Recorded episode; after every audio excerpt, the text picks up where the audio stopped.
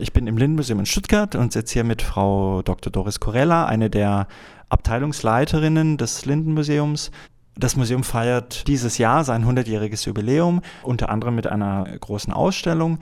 100 Jahre Völkerkunde, 100 Jahre Lindenmuseum heißt natürlich auch 100 Jahre starke Veränderungen historischer, politischer Natur.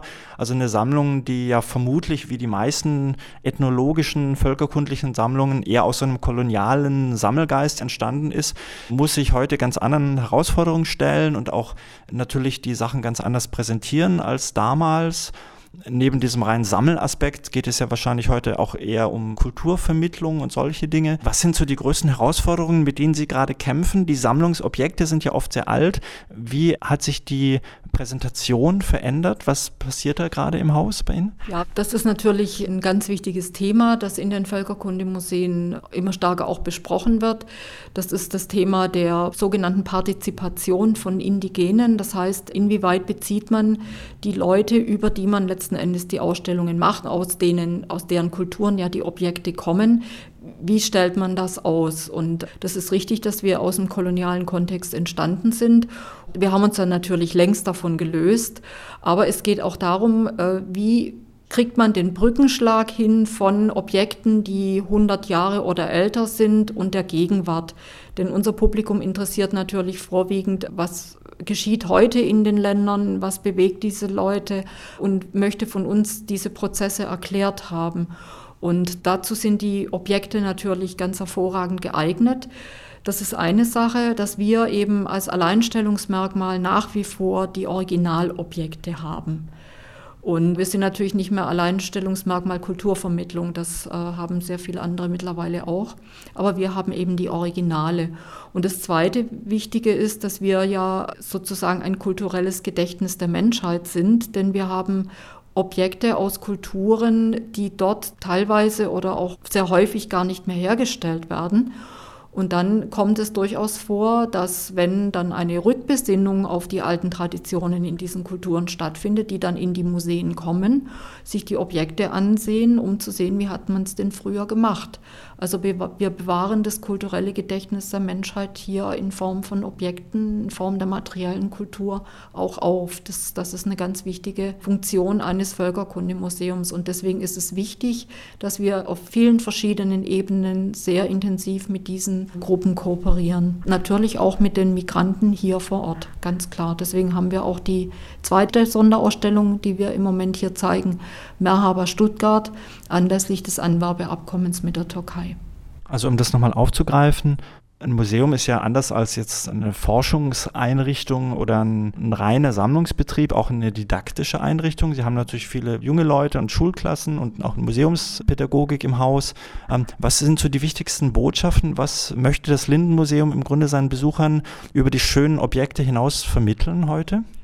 Es möchte vermitteln, dass es keine guten oder schlechten Kulturen gibt, sondern dass jede Kultur an sich ihren Wert hat und dass wir eine Vielfalt der Kulturen brauchen und dass wir versuchen, Respekt gegenüber diesen Kulturen zu vermitteln. Verständnis und Respekt, das ist uns sehr, sehr wichtig.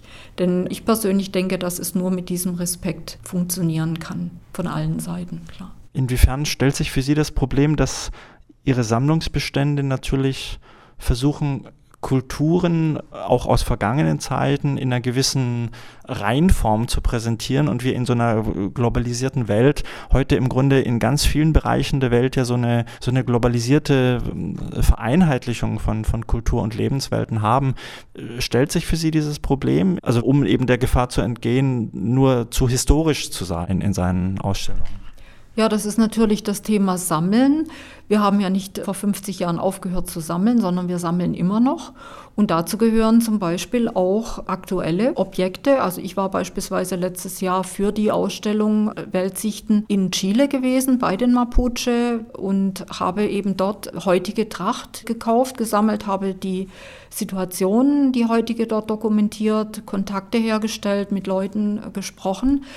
Das ist ein Weg. Der andere Weg ist zum Beispiel, dass sich, nennen wir es ruhig, indigenes Leben mittlerweile sehr häufig auch in Kunst ausdrückt. Das heißt, wir haben in einigen Regionen der Welt ganz bedeutende Künstler, die aus dem indigenen Umfeld kommen. Da denken nur an die Aborigines, die ja ganz berühmt sind mit ihrer Kunst, oder auch an der Nordwestküste der USA, USA generell, auch Kanada gibt es ganz berühmte Künstler, die aus dem indigenen Umfeld kommen. In Chile fängt es an.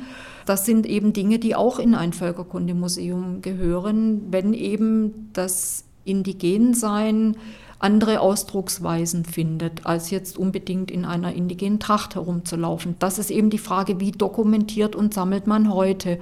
Und auch da kommt wieder Partizipation ins Spiel, denn diese Art zu sammeln, das geht eben nur mit den Leuten vor Ort. Das kann man nicht mehr so vom Schreibtisch aus machen. Da muss man wirklich vor Ort sein und eben auch sich beraten lassen und auch selbst sehen und spüren, was ist wichtig, was gibt diese Kultur wieder um ein bisschen ins Praktische ihrer Arbeit äh, zu kommen. Das Lehn-Museum hat relativ neue Leitung im Haus und hat gleichzeitig das Problem, dass es sehr altehrwürdige Gebäude sind, die natürlich entstanden sind für eine ganz andere Art von Museumsvorstellung, als man die heute hat.